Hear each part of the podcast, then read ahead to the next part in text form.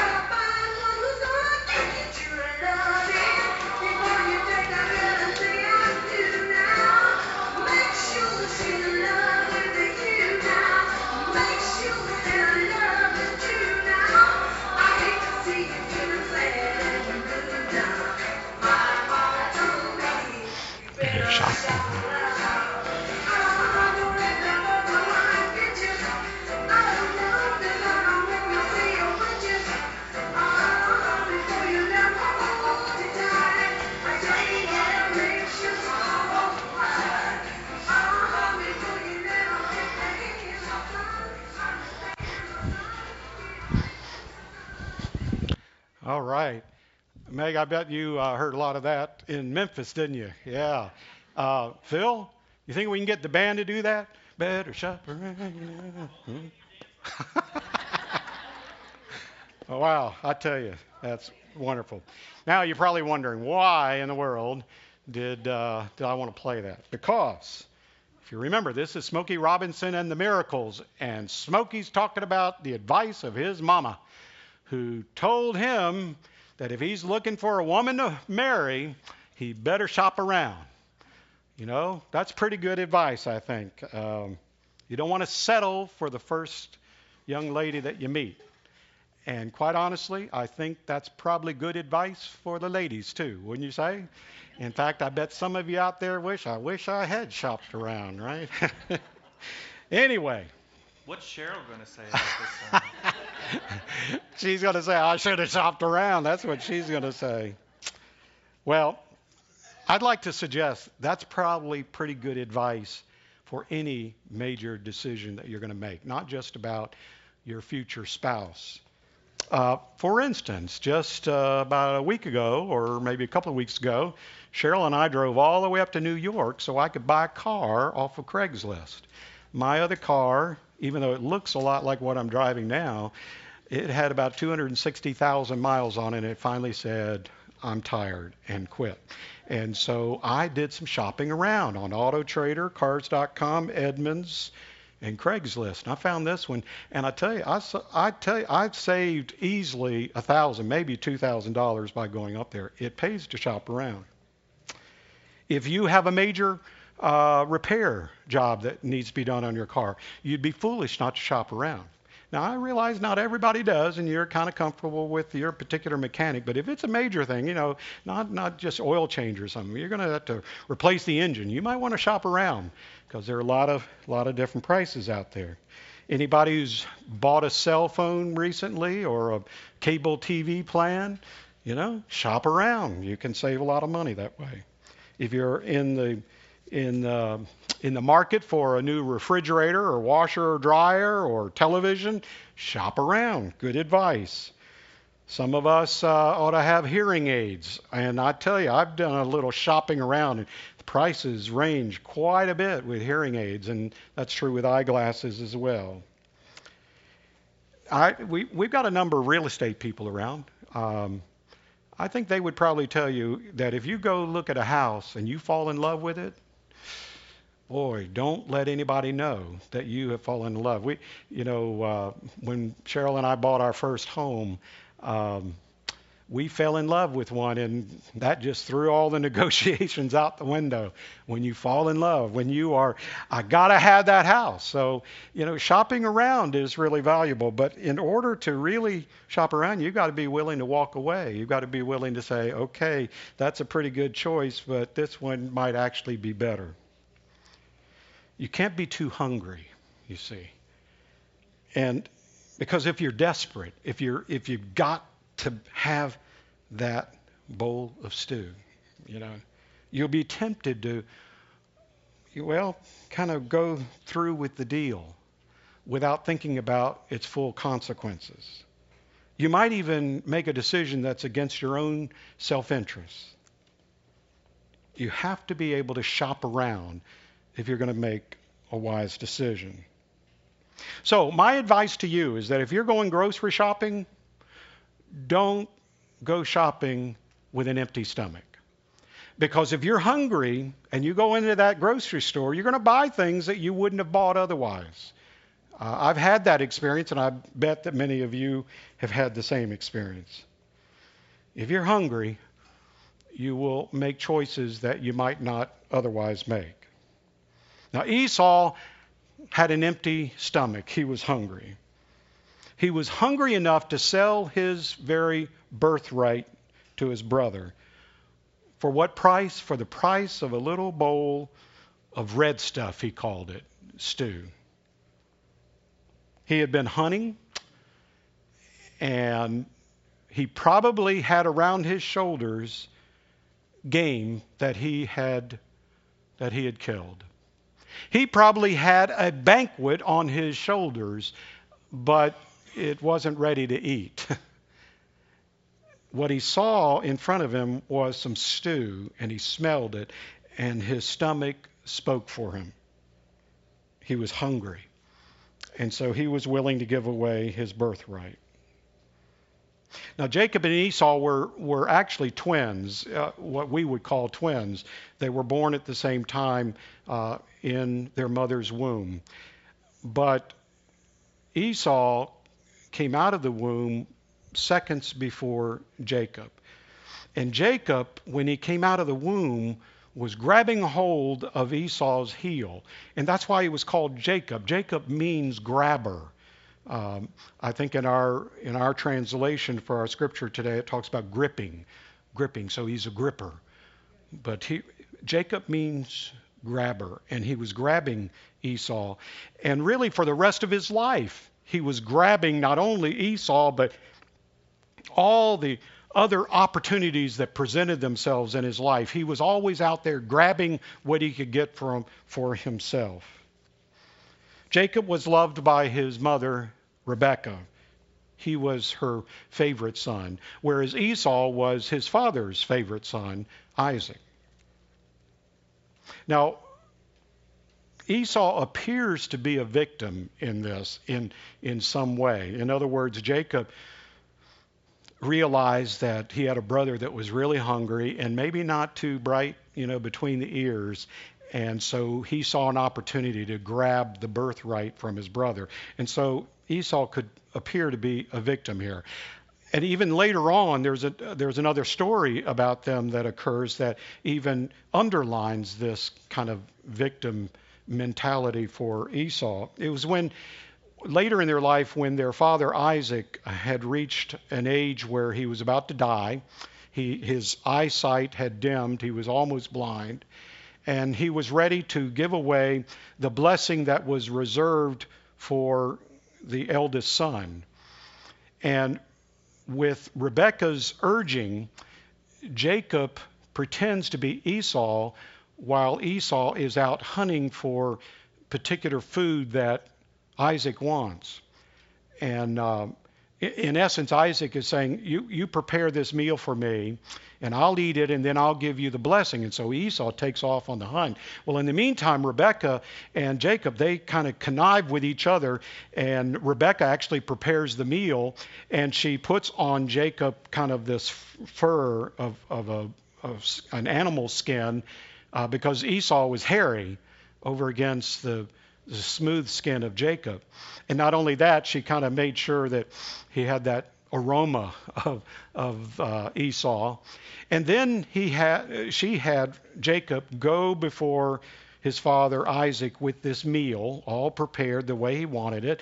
And, and uh, Isaac said, Well, you don't sound like my son Isaac. Come close. And he, he touches that furry uh, animal skin. He says, Well, you're hairy like my son Esau. Come, let me smell. Oh, yeah, you smell like my son Esau. And so he blesses Jacob. And, and in the scriptures, it's one of the most poignant scenes in all the scriptures when Esau returns from the hunt and he realizes what has just happened.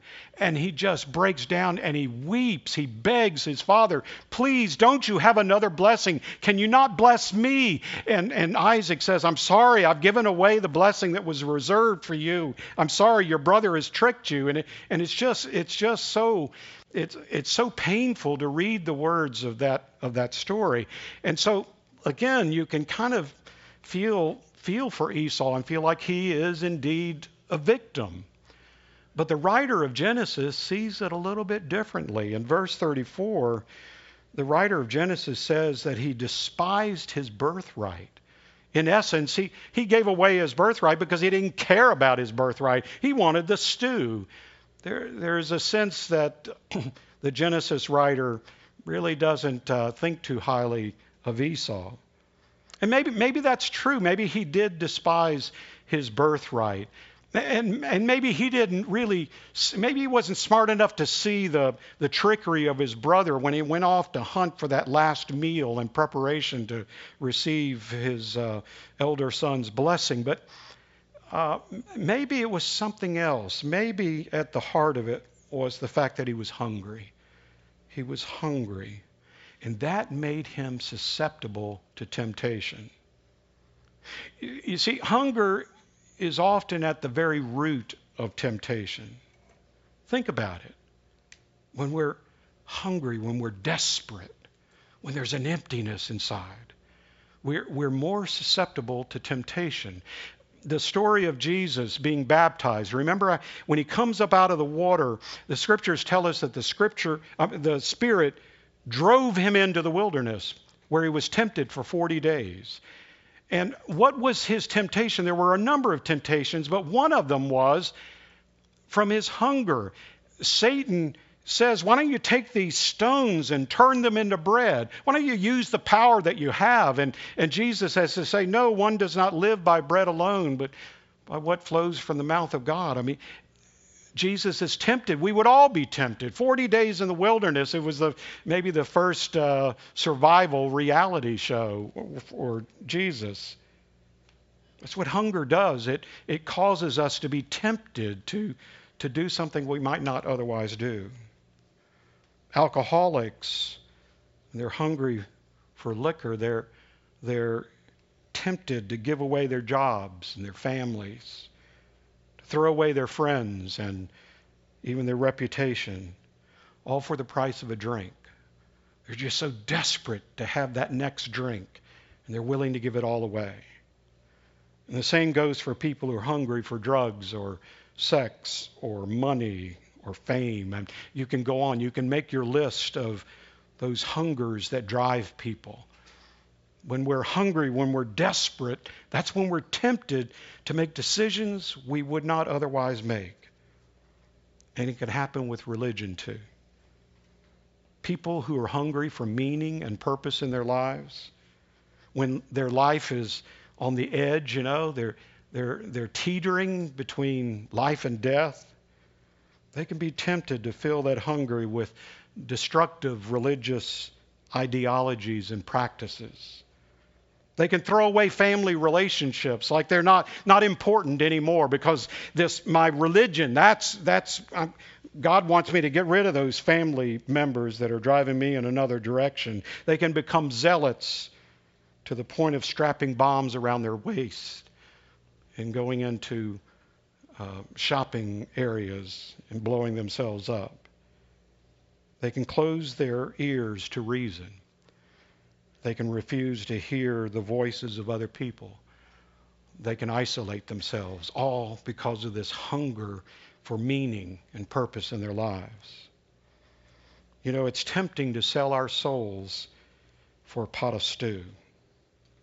Hunger is a powerful thing. It can motivate us, but it can also tempt us. Esau sold his birthright for a bowl of stew because he was hungry. He was in line to inherit the lion's share of his father's holdings the land, the cattle, house, servants, everything. He was going to get it all, pretty much all. And he threw it all away because at that moment, in that time, he was hungry. And, and on all the rest, that was too far off. That was way off in the distance. I don't even know if it'll ever come. But right now, I'm hungry. I, I want that stew. I can smell it, I can almost taste it. He gave it all away for a bowl of stew.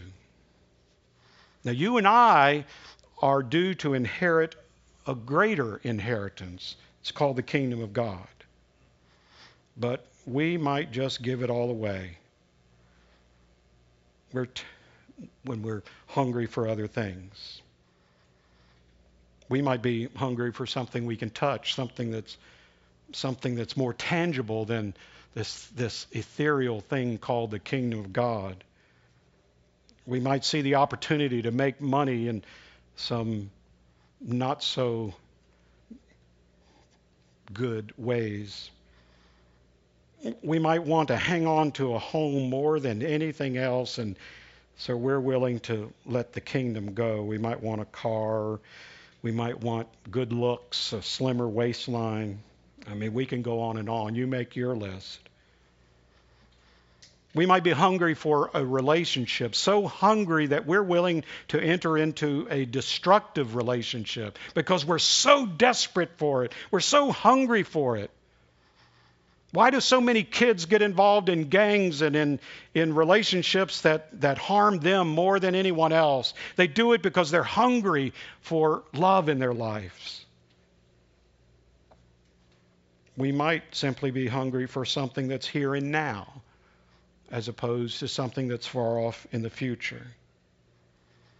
Remember, Esau probably had more food on his shoulders as he came in from the hunt than was in the pot that Jacob was creating a stew in.